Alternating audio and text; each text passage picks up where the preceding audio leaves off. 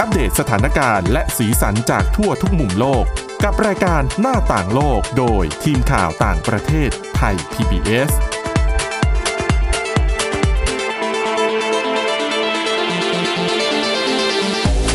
สวัสดีค่ะ ต้อนรับคุณผู้ฟังเข้าสู่รายการหน้าต่างโลกนะคะ มาอัปเดตสถานการณ์และ สีสันจากทั่วทุกมุมโลกกับทีมข่าวต่างประเทศไทย PBS พบกันได้เช่นเคยนะคะ ทุกวันจันทร์ถึงศุกร์และฟังกันได้ผ่านทาง www.thaipbspodcast.com รวมถึงในแอปพลิเคชัน podcast ด้วย ค้นหาคำว่าหน้าต่างโลกนะคะ วันนี้อยู่กับคุณทิพย์ตะวันธีรนัยพงษ์และดิฉันวินิษฐาจิตกรีค่ะ สวัสดีค่ะ วันนี้มีเรื่องโควิด -19 ที่น่าสนใจมาคุยกันเช่นเคย แต่ว่าค่ะอาจจะขอพัก เรื่องโควิด -19 ไว้แป๊บนึงไว้ก่อนจะในช่วงแรกนี้นะ มีค่ะเรื่องอื่นที่น่าสนใจเหมือนกัน ใช่ก็คือเป็นเรื่องของประเทศญี่ปุ่นนะคะ ที่ทางรัฐบาลญี่ปุ่นเนี่ยเขาออกมาประกาศ เตรียมที่จะปล่อยน้ำจากโรงไฟฟ้าพลังงานนิวเคลียร์ในฟุกุชิมะค่ะมากกว่า1ล้านตันนะลงสู่ทะเลคือเรื่องเนี้ยคือถ้าจะมองก็ไม่ใช่เรื่องใหม่ เพราะว่ารัฐบาลญี่ปุ่นเนี่ยเขาพยายามสรรหาวิธีในการกำจัด ไอ้เจ้าน้ำเนี้ยเขาพูดเรื่องนี้มาสักพักแหละไอ้ที่จะปล่อยลงทะเลเนี่ยใช่คือต้องย้อนไปอย่างนี้ก่อนว่าน้ำนี้มาจากไหน คือถ้าใครยังจำกันได้คือเหตุแผ่นดินไหวแล้วก็สึนามิค่ะถล่มญี่ปุ่นเนี่ยเมื่อ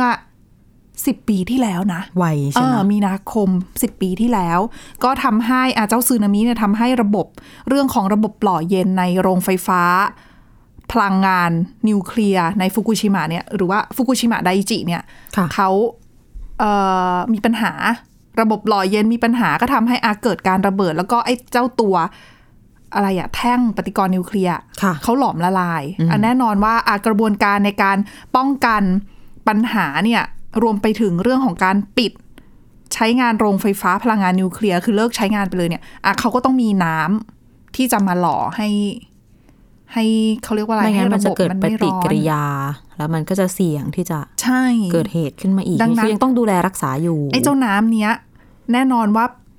ไปผ่านระบบแน่นอนก็ต้องเกิดการปนเปื้อน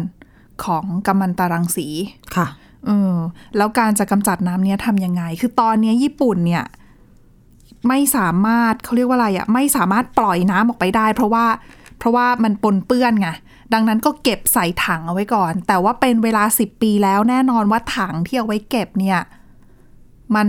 ไม่พออะค่ะ เขาบอกว่าในอีกไม่นานเนี้ยสักปีหน้าเนี่ย น่าจะน่าจะหมดแล้วอะไม่มีที่เก็บแล้ว เพราะตอนเนี้ยเก็บมาแล้วนะคะ มีมากกว่า1ล้าน2แสนตัน ถ้าเห็นภาพเนี่ยเป็นภาพอ๋อมุมสูงจะเห็นแท้งน้ำ เยอะไปที่หมดอะที่ลายละลานตามากอ๋อแล้วคือเขาก็ไม่รู้ว่าจะไปทิ้งที่ไหนก็คือเก็บไว้ตอนเนี้ยคือมาตรการที่จะใช้ได้ซึ่งทางทบวนทบวงการพลังงานปรมาณูระหว่างประเทศหรือว่า IAEA เนี่ยเขาพูดให้ฟังว่าเป็นวิธีที่ทุกประเทศที่มีโรงไฟฟ้านิวเคลียร์เนี่ยก็ใช้ในการกำจัดน้ำแบบนี้เหมือนกัน ก็คือมีสองวิธีหลักๆ เนี่ยก็คือว่าแล้วเป็นวิธีที่รัฐบาลญี่ปุ่นเสนอก่อนหน้านี้ด้วยนะคณะผู้เชี่ยวชาญน่ะค่ะก็คือหนึ่ง เจือจางเจ้าน้ำเนี้ย แล้วก็ค่อยปล่อยลงสู่ทะเล หรือวิธีที่สองคือ เอาไปทำให้ระเหยอ๋อสู่อากาศ มีสองวิธี IAEA บอกว่าทั้งสองวิธีเนี่ย โอเค ใช้ได้อืมแล้วก็แล้วก็ญี่ปุ่นเนี่ยในที่สุดเขาก็เลยเลือกวิธีที่อะจะไปทำให้ เขาเรียกว่าอะไรอะ จะเอาไอ้เจ้าตัว น้ำเนี้ยนะ ไปผ่านกระบวนการนำสารกัมมันตรังสีออกไปค่ะให้เกือบหมดเลยนะ แล้วก็ค่อยเอาไปเจือจาง เจือจางเสร็จก็ค่อยปล่อยลงสู่ทะเลเนี่ยคือวิธีที่เขาจะใช้ แล้วก็ประกาศออกมาว่าเตรียมจะปล่อยน้ำนี้แล้ว ไม่ใช่ในเร็วๆนี้ แต่ว่าจะใช้วิธีนี้แหละ แน่นอนว่ามีเสียง มีการตัดสินคำตัดสินใจแบบนี้ประกาศออกมาเสียง คัดค้านก็ดังตามมาด้วย คือตั้งแต่ก่อนที่รัฐบาลญี่ปุ่นจะประกาศอีกนะ คือมันมีข่าวแว่วมาตั้งแต่เมื่อสัปดาห์ที่แล้วอืมมีข่าวมาคนก็คัดจำได้ค้านเมื่อหลายปีก่อนก็มีพูดอย่างนี้นใช่ว่าคิดอะไร แค่พูดว่าคิดจะทำอะไรอยู่ แล้วก็ขาดคนก็แล้วถูก คือส่วนหนึ่งแน่นอนว่าคนที่ค้านก็คือ ชาวประมง แน่นอน เพราะว่า อะพอหลาย ๆ คนก็พอบอกว่าน้ำที่ผ่าน กระบวนการที่มีการปนเปื้อนสารกัมมันตรังสีเนี่ยกำลังจะถูกปล่อยแน่นอนว่าคนก็จะกลัวว่า อุ๊ยจจะทำให้ทะเลแถบนั้น สัตว์ทะเลแถบนั้น โดนสารกัมมันตรังจสีริง ๆ มันกระทบด้วยไหตั้งแต่ช่วงแรกที่เกิดเหตุแล้วนะ เพราะว่าใช่คนก็ไม่ไม่กล้ากินไม่กินอหรปลาญี่ปุ่นทะเลยอะแหละเหมาเลยเออแล้วตอนเนี้ยเขาบอกว่ากว่าที่เขาจะสร้างความเชื่อมั่นทำให้ผู้บริโภคกลับมาเชื่อมั่นในอาหารทะเลของญี่ปุ่น ที่มาจากพื้นที่แถบนั้นได้เนี่ย ใช้เวลาเป็นหลายปีเป็นสิบปีนะคะ แล้วแล้วถ้ามาปล่อยน้ำแบบเนี้ยออกมาอีกเนี่ย เออ แล้วผลกระทบที่ตามมาภาคธุรกิจประมงอุตสาหกรรมประมงของเขาเนี่ยจะทำยังไง ไม่ใช่แค่ชาวประมงในประเทศเท่านั้น ประเทศเพื่อนบ้าน อืมแน่นอนว่าขัดขานทะเลเดียวกันนี่ ใช่ก็คัดค้านรุนแรงมากไม่ว่าจะเป็นนะคะ จีน เกาหลีใต้ ออกมาประกาศเลยว่า อุ๊ยทำแบบนี้ไร้ความรับผิดชอบนะค่ะยอมรับไม่ได้การที่ญี่ปุ่นตัดสินใจแบบนี้ เพราะว่าเขาบอกว่าทะเลเป็นทะเล ร่วมกันน่ะ ไม่ใช่ทะเลของญี่ปุ่นเอง ดังนั้นญี่ปุ่นปล่อยไปเนี่ยเขาก็ได้รับผลกระทบนะเขาไม่ยอมเขายอมรับไม่ได้ แต่ว่าคือทางหน่วยงานที่เขาเป็นผู้เชี่ยวชาญด้าน ด้านเรื่องของ การกำจัดน้ำเสียของโรงไฟฟ้าพลังงานนิวเคลียร์รวมไปถึง IAEA ด้วยเนี่ยก็บอกว่าวิธีนี้ปลอดภัยนะ เพราะว่าญี่ปุ่นก็ประกาศออกมาแล้วว่าจะใช้ระบบในการคือเขาเรียกว่าอะไรกรองคือกำจัดบำบัดน้ำไอ้เจ้าน้ำปนเปื้อนเนี่ย จนมันแทบจะไม่เหลือสารกัมมันตรังสีแล้วอะแล้วถึงจะปล่อยลงไป ดังนั้นเนี่ยมั่นใจได้ว่าปลอดภัยรวมไปถึงเขาบอกว่า จะมีมาตรการต่างๆ เพื่อมา ป้องกันความเสียหายที่จะเกิดขึ้นตามมาจากการปล่อยน้ำลงไปในทะเลแบบนี้ด้วย รวมไปถึงอะให้ความเชื่อมั่นกับกับผู้บริโภคต่างๆด้วยนะคะ แต่แน่นอนว่ากระแสคัดค้านก็ยังคงมีอยู่ดี ถ้าเราไปมองคือฝั่งหนึ่งเนี่ยเขาก็มองว่าอะน้ำที่ปล่อยออกไปเนี่ย มันก็อาจจะเหลือแบบเขาเรียกว่าอะไรอะเหลือสารกัมมันตรังสีอยู่นิดหน่อย แต่ว่ามันไม่เป็นอันตรายหรอก ใครจะฝั่มางหนึ่งยืนยันได้ว่าไม่อันตรายหรอก ฝั่งหนึ่งพูดอย่างนั้น อีกฝั่งหนึ่งเขาก็บอกว่าถึงแม้ว่าจะเอาสารออกไปแล้วก็ตามเนี่ย บางส่วนที่เหลืออยู่อะมันยังมีนะอืมแล้วส่วนที่เหลืออยู่เนี่ยเขาบอกว่ารวมไปถึงสารที่ชื่อว่าทริเทียมค่ะอืมทิเทียมคืออะไรทิเทียมเนี่ยเป็นก็คือเป็นสารสารกัมมันตภะกัมมันตรังสีเหมือนกัน เขาบอกว่าเจ้าสารตัวเนี้ยอืม ยังเป็นที่ถกเถียงอยู่ว่าก่อผลกระทบต่อร่างกายมนุษย์มากน้อยแค่ไหนอืมอ่าบางคนบอกว่า คือฝั่งหนึ่งที่เขาคัดค้านเนี่ยเขาบอกว่าเจ้าตัวเนี้ย เป็นสารที่จะทำให้คือถ้ารับเข้าสู่ร่างกายแล้วเนี่ยอะก่อมะเร็งอืมมีผลต่อเด็กในครรภ์ค่ะรวมไปถึงอาจจะทำให้เกิดภาวะผิดปกติทางพันธุกรรมได้ด้วยอืม แต่ว่าผู้เชี่ยวชาญอีกฝั่งหนึ่งเขาก็มองว่า แต่ว่าน้ำที่ปล่อยไปเนี่ยทริเทียมก็ไม่เยอะนะเออไม่เป็นไร แล้วก็ร่างกายจริง ๆ แล้วทริเทียมร่างกายเราขับออกได้นะคะ เพียงแต่ว่าใช้เวลานิดนึงคือเขาบอกว่าถ้าเข้าไปเนี่ยก็ คือเขาร่างกายขับได้ครึ่งหนึ่งภายในระยะเวลาสิบวัน เหมือนเป็นครึ่งชีวิตของประมาณนั้น ตัวกัมมันตรังสี แต่ว่าคืออีกหนึ่งกรณีคือดื่มน้ำเยอะๆ ก็อาจจะช่วยขับได้เหมือนกัน แต่ร่างกายแต่ละคนก็ไม่เหมือนกันใช่ก็มันเป็นความกังวลนะนะดิฉันว่าส่วนหนึ่งเป็นเรื่องของความเชื่อมั่นด้วยแหละ ถึงความปลอดภัยถึงแม้ว่า ในท้ายที่สุดแล้วน้ำที่ปล่อยออกไปเนี่ยปนเปื้อนนิดหน่อย ปลอดภัย อืม แต่คนก็ เออจะเชื่อได้เหรอ แต่คือที่บอกว่าปนเปื้อนนิดหน่อย อย่าลืมว่าสมมติปล่อยลงไปในทะเลอะปล่อยไปแล้วมันเอากลับคืนมาไม่ได้แล้วนะใช่ ก็ถูกนะคะมันยากมันมันไม่ได้ยากมันน่าจะเป็นไปไม่ได้เออแต่คืออีกฝั่งหนึ่งที่เขาสนับสนุนวิธีเนี้ยเขาก็บอกว่า แต่วิธีเนี้ยมันเป็นวิธีที่โรงไฟฟ้านิวเคลียร์ทั่วโลกใช้นะ เพราะว่ามันไม่ใช่แค่โรงไฟฟ้าในฟุกุชิมะเท่านั้นที่มีปัญหาเรื่องของการจัดการ น้ำที่เกิดจากโรงไฟฟ้า โรงไฟฟ้าทั่วโลกก็มีปัญหาเรื่องการจัดการน้ำเหมือนกัน เพราะน้ำเขาก็ปนเปื้อนเหมือนกันอืมแต่วิธีที่เขาใช้กำจัด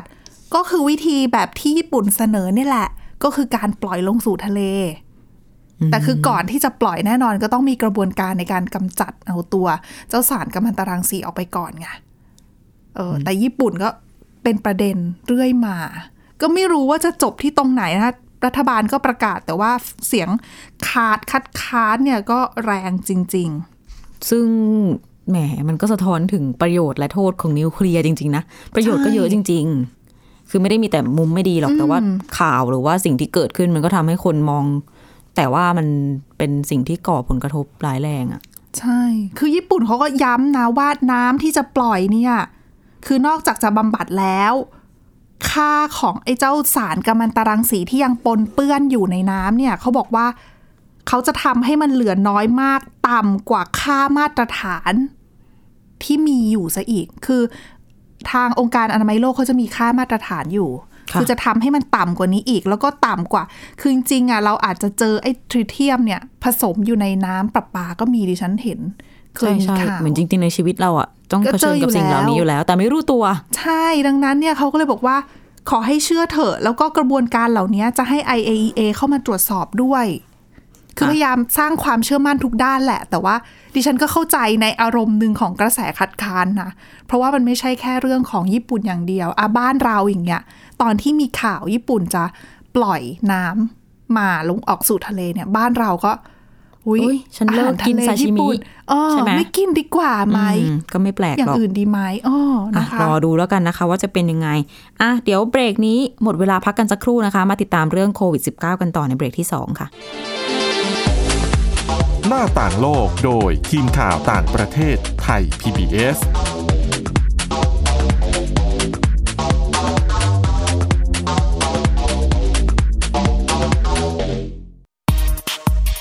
เพราะวิทยาศาสตร์อยู่รอบตัวเรา มีเรื่องราวให้ค้นหาอีกมากมาย เทคโนโลยีใหม่ ๆ เกิดขึ้นรวดเร็วทำให้เราต้องก้าวตามให้ทัน เดตเรื่องราวทางวิทยาศาสตร์ เทคโนโลยี และนวัตกรรม ที่จะทำให้คุณทันโลก กับรายการ s c i e n t e c h ทุกวันจันทร์ถึงวันศุกร์ทางไทย PBS Radio ช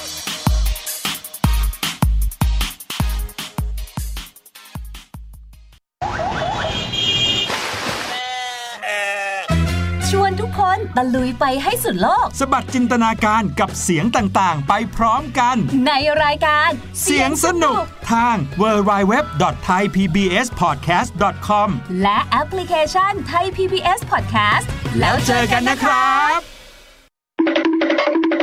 มาฟังนิทานกันแล้ว เปิดโลกจินตนาการกับไทย PBS Podcast ให้น้องๆส นุกสนานไปกับ playlist นิทานมากกว่า 100 เรื่องแม่เท่านะแม่เท่าจากคิสอาว นิทานสุภาษิต และสื่อเสียงนิทาน ฟังได้ที่ www.thaipbspodcast.com และแอปพลิเคชัน Thai PBS Podcast ตั้งแต่วันนี้เป็นต้นไป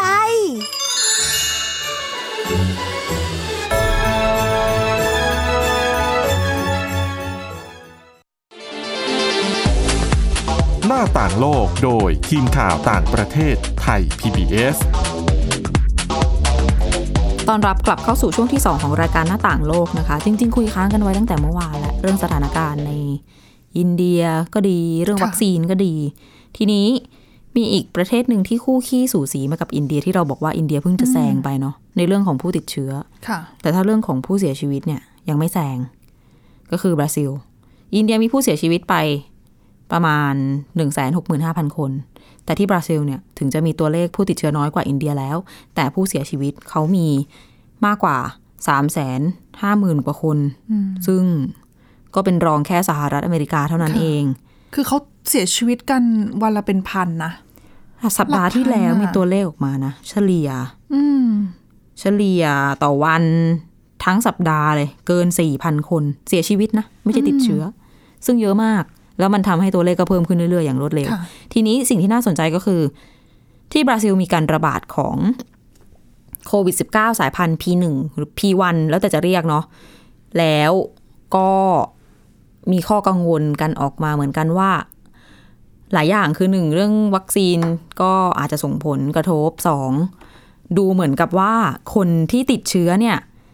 จะไม่ใช่แค่กลุ่มเสี่ยงที่สูงอายุละอืมอายุน้อยๆ ก็มาก็ติด ดังนั้นสิ่งที่เกิดขึ้นตอนนี้ก็กลายเป็นว่า มีข้อพิสูจน์ละ ว่าคนที่ได้รับผลกระทบจากจากโควิด -19 ในบราซิลตอนเนี้ยซึ่งก็สาอาจจะสามารถอนุมานได้ว่ามาจากไวรัสกลายพันธุ์ P1 อืมก็คือเขาไปสำรวจมาแล้ว พบว่าคนที่รักษาตัวอยู่ในหอผู้ป่วยวิกฤต เป็นผู้ป่วยวิกฤต หรือว่าอยู่ใน ICU นั่นแหละค่ะของทั่วทั้งบราซิลเลยเนี่ย มีอัตราส่วนเป็นคนที่อายุ ไม่ถึง40ปีมากขึ้น อายุน้อยนะ40เองนะอ๋อไม่ได้บอกว่า50 55นะ แต่ไม่ได้ระบุว่าเป็นคนที่อาจจะมีอาปัจจัยเรื่องของสุขภาพมาเกี่ยวไม่ได้บอกไม่ได้บอก คือดูแค่ปัจจัยเรื่องอายุตัวเลขอายุเป็นหลัก ก็คือเป็นรายงานที่มีสมาคมการแพทย์วิกฤตค่ะของบราซิลเขาจัดทำมา ดูแล้วไปเก็บข้อมูลมาจาก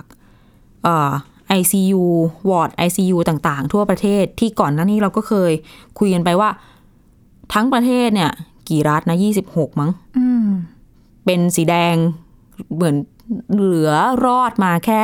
รัฐเดียวที่ยังไม่แดงอะแดงนี่หมายถึงว่า ICU มีผู้ป่วยเข้าไปเนี่ย ประมาณ 90-95เปอร์เซ็นต์คือล้นง่ายๆเนี่ยถ้าปล่อยสถานการณ์ต่อไปแบบเนี้ย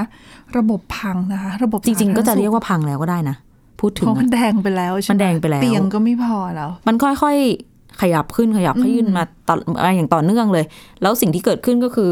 บางคนน่ะป่วยหนักละอืมต้องการเป็นผู้ป่วยวิกฤตและต้องการความช่วยเหลือละแต่ไม่มีเตียงอะ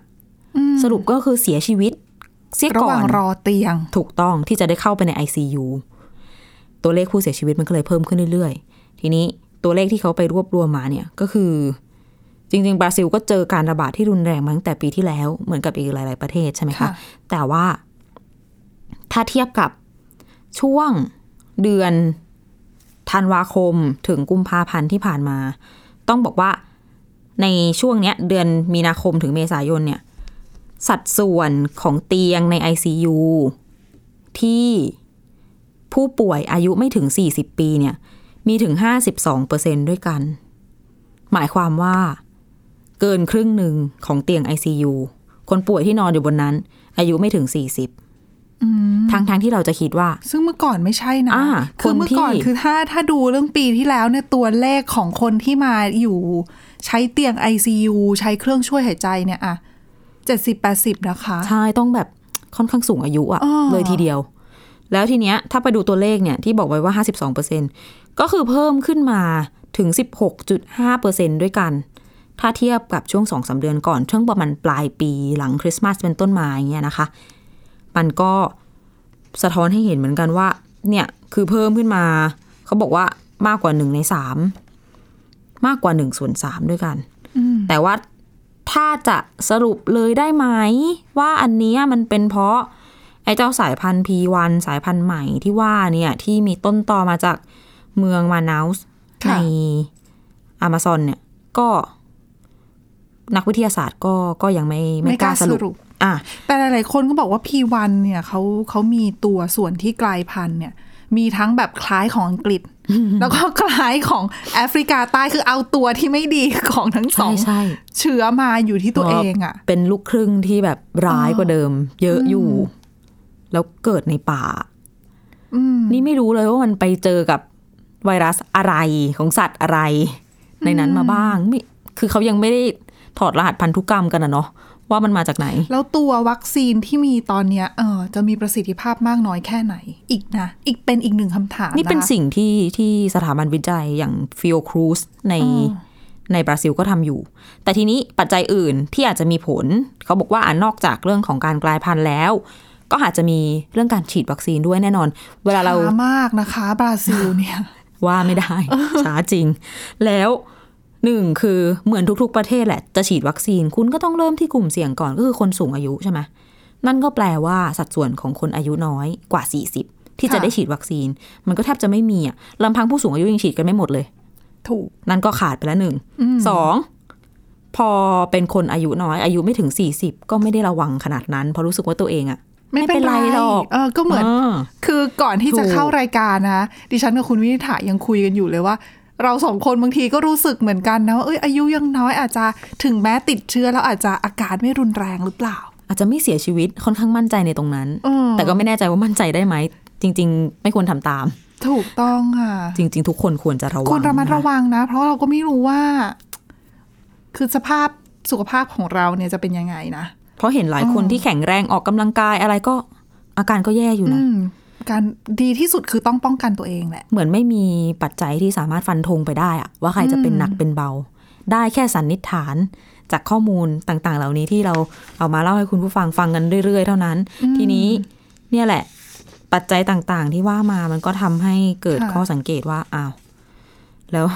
จะยังไงต่อค่ะโดยเฉจะรับพาะมือกันยังไง เออดิฉันก็ไม่อยากจะวกไปเรื่องผู้นำด้วยนะ พวกเธบอราซิลเนี่ยนี่ดิฉันกำลังจะพูดทีเดียวเออคือบราซิลนี่ตอนนี้ทางดิฉันเมื่อประมาณสัปดาห์ที่แล้วมั้งคะได้ข่าวมาว่าทางสวอืมฉันไม่แน่ใจ น่าจะเป็นสวของบราซิล เตรียมที่จะเปิดสอบสวนกรณีการรับมือโควิด -19 ค่ะคือของรัฐบาลบราซิลเองนะคะว่าผิดพลาด จนทำให้ประเทศเผชิญกับสถานการณ์โควิดรุนแรงขนาดนี้ได้ยังไง อืมจริ แต่งเขาจริงทั้งหมดทั้งมวลเนี่ยเขาบอกว่าอยากจะเปิดการสอบสวน แต่ว่าอาจจะต้องรอดูสถานการณ์หลังจากนี้ก่อน เพราะว่าอะแน่นอนว่าเขาก็มองว่าสถานการณ์ในประเทศยังไม่ดีขึ้น ยังย่ำแย่อยู่แบบนี้เนี่ย จะมาพูดเรื่องของการไปชี้ผิดชี้ถูก ชี้ว่าคุณทำไม่ดียังไงเนี่ย มันก็ดูจะไม่ใช่เวลาที่เหมาะสมสักเท่าไหร่ เอาสัพพะควรมกำลังไปแก้ปัญหาเออควรก่อนร่วมมือกันแก้ปัญหาณตอนนี้ก่อนดีกว่า เพราะขนาดรัฐมนตรีสาธารณสุขยังเปลี่ยนไปแล้วตั้งหลายคนแล้วก็ดูอันนั้นคือสิเห็นใจนะค่ะเพราะว่า ถ้าใครบอกงนหนัว่าจริงอืมใครบอกว่าโดนัลด์ทรัมป์ไม่เชื่อเรื่องโควิด -19 แล้วยังมีคนที่ไม่เชื่อกว่าก็คือใจโบโซนาโรๆแต่อย่างน้อยเนี่ยทรัมป์ก็ไปแล้วนะคือไปหลุดพ้นจากตำแหน่งไปแล้ว ใช่แต่ว่าบราซิลเนี่ยเขาเพิ่งขึ้นมาไงก็ยังอยู่ต่อไปอีก แล้วก็มีคนรักเยอะด้วยนะ ที่น่าตอปนระหนี้ลาดก็ใจยังรักอยู่นะเออก็อะเอาใจช่วยนะคะ หวังว่าสถานการณ์จะดีขึ้นอืมด้วยทางใด ไม่ทางใดก็ทางหนึ่ง มีอีกเรื่องหนึ่งเรื่องโควิด -19 แต่เป็นเรื่อง ที่ดีๆ ให้ความหวังกันบ้าง เป็นเรื่องของที่อิสราเอลซึ่งเขาก็เป็นประเทศที่มีอัตราการฉีดวัคซีนสูงที่สุดในโลกแล้วแหละ อืมอืมดังนั้นทำไปทำมาก็เลย มีผู้เชี่ยวชาญออกมาบอกว่า ค่ะ ต้องบอกว่าเป็นผู้เชี่ยวชาญเป็นหมอของที่อิสราเอลเองด้วยนะ ออกมาบอกว่า เออ ตอนนี้เนี่ยดูเหมือนกับว่า อิสราเอลจะเข้าใกล้การมีภูมิคุ้มกันหมู่ แล้วล่ะ หรืออาจจะมีแล้ว ก็เป็นได้ อย่างนี้ก็ต้อง 60-70%เปอร์เซ็นแล้วนะ ใช่เกณฑ์ของภูมิคุ้มกันหมู่สำหรับโควิด -19 เนี่ยก็คือ อย่างน้อย 65ถึง70%ของประชากร ต้องมีภูมิคุ้มกัน ซึ่งภูมิคุ้มกันในส่วนนี้อาจจะมาจากวัคซีนก็ได้ หรือมาจากการติดเชื้อแล้วอืมก็ได้ ซึ่งถ้าเขาคำนวณตัวเลขดูเนี่ย ตอนนี้เขาก็ฉีดวัคซีนไปเนี่ยนะคะ มากกว่า 5 ล้าน 3แสนคนกี่ซึ่งเปอร์เซ็นต์เกินครึ่งละอืมเกินครึ่งของประชากร แล้วก็มีตัวเลขคนติดเชื้อไปอีก แหม ติดเชื้อเยอะเชียวแปดแสนสามหมื่นกว่าคน แต่ว่าดิฉันนิดนึง เรื่องติดเชื้อเนี่ย บางคนเขาก็ยังการติดเชื้อบางสายพันธุ์เนี่ย ก็อาจจะไม่ได้ป้องกันบางอ๋อเชื้อใช่กลายพันธุ์บางตัวได้นะ ก็ถูกทั้งหมดวัคซีนเองก็ด้วย ซึ่งนั่นแหละ พอบวกกันนะคะ ตัวเลขของที่ฉีดวัคซีนไปแล้ว กับตัวเลขคนที่เคยตรวจแล้วผลเป็นบวกมาแล้วเนี่ย ก็เท่ากับเป็นราวๆหกสิบแปดเปอร์เซ็นของประชากรละอืมเยอะมากนะอ่าเขาก็เลยนับว่า เออแสดงว่าคน68%ในประเทศเนี่ย มีแอนติบอดีแล้ว มีสารค่ะภูมิคุ้มกันโควิด -19 แล้ว ก็เลยอาจจะนับได้อืมว่ากำลังจะมีภูมิคุ้มกันหมู่แล้วแต่จะอยู่ได้นานเท่าไหร่เนี่ย อันนี้คือ อันนี้คือกลุ่มต้องบอกว่าอันนี้คือกลุ่มโลกสวยนะ มองค่ะโลกในแง่บวก เออบางคนก็บอกว่าเนี่ยภูมิคุ้มกันอยู่ได้หกเดือนหรือเปล่า อ่าใช่ อันนี้คือสิ่งที่ผู้เชี่ยวชาญย้ำเพราะว่า นี่ไม่ใช่สิ่งที่อยู่ถาวรตลอดไปเนื่องจากว่ายังมีปัจจัยอื่น ๆ คือตอนเนี้ยอืมสายพันธุ์ที่มีอยู่ตอนเนี้ยก็ยังโอเคอยู่ คือค่ะวัคซีนที่อิสราเอลฉีดก็รับมือได้ะแต่ในอนาคตไฟเซอร์ไบออนเทคอ่าเน้นเป็นหลัก ในอนาคตสายพันธุ์ใหม่ที่อาจจะงอกขึ้นมาเมื่อไหร่ก็ไม่รู้ จะทำให้คนเนี่ย มีอัตราการป้องกันโรคน้อยลงไหม อืมอืมส่วนอีกฝั่งหนึ่งอย่างเช่น ผู้เชี่ยวชาญจากอังกฤษก็บอกว่า เอ้ยเร็วไป อืมยังมีเวลาให้หายใจอยู่ อย่าอย่าเพิ่งบอกว่าได้ภูมิคุ้มกันหมู่เพราะว่า อ๋อ ดิฉันก็นึกว่าหมายถึงว่าอ๋อไม่ใช่ให้เร็วปะ คือคุณไม่ต้องเครียดตอนนี้รอไม่อีใช่กสัไม่กใช่หลายเดือนค่อยเครียด ไม่ใช่ ทางอังกฤษเนี่ยเตือนว่าเร็วไปที่จะบอกว่ามีภูมิคุ้มกันหมู่แล้ว เพราะเขามองว่าเอายังมีอีกหลายเรื่อง วัคซีนก็ไม่ได้ร้อยเปอร์เซ็นคนก็ยังแพร่เชื้ออยู่มีอะไร แอบซ่อนหลบอยู่ปัจจัยมากมาย ดังนั้น อย่าเพิ่งไปฟันธงอย่างนั้นดีกว่า แต่ว่าทางค่ะอิสราเอลเขาก็มีมีข้อโต้แย้งนะว่า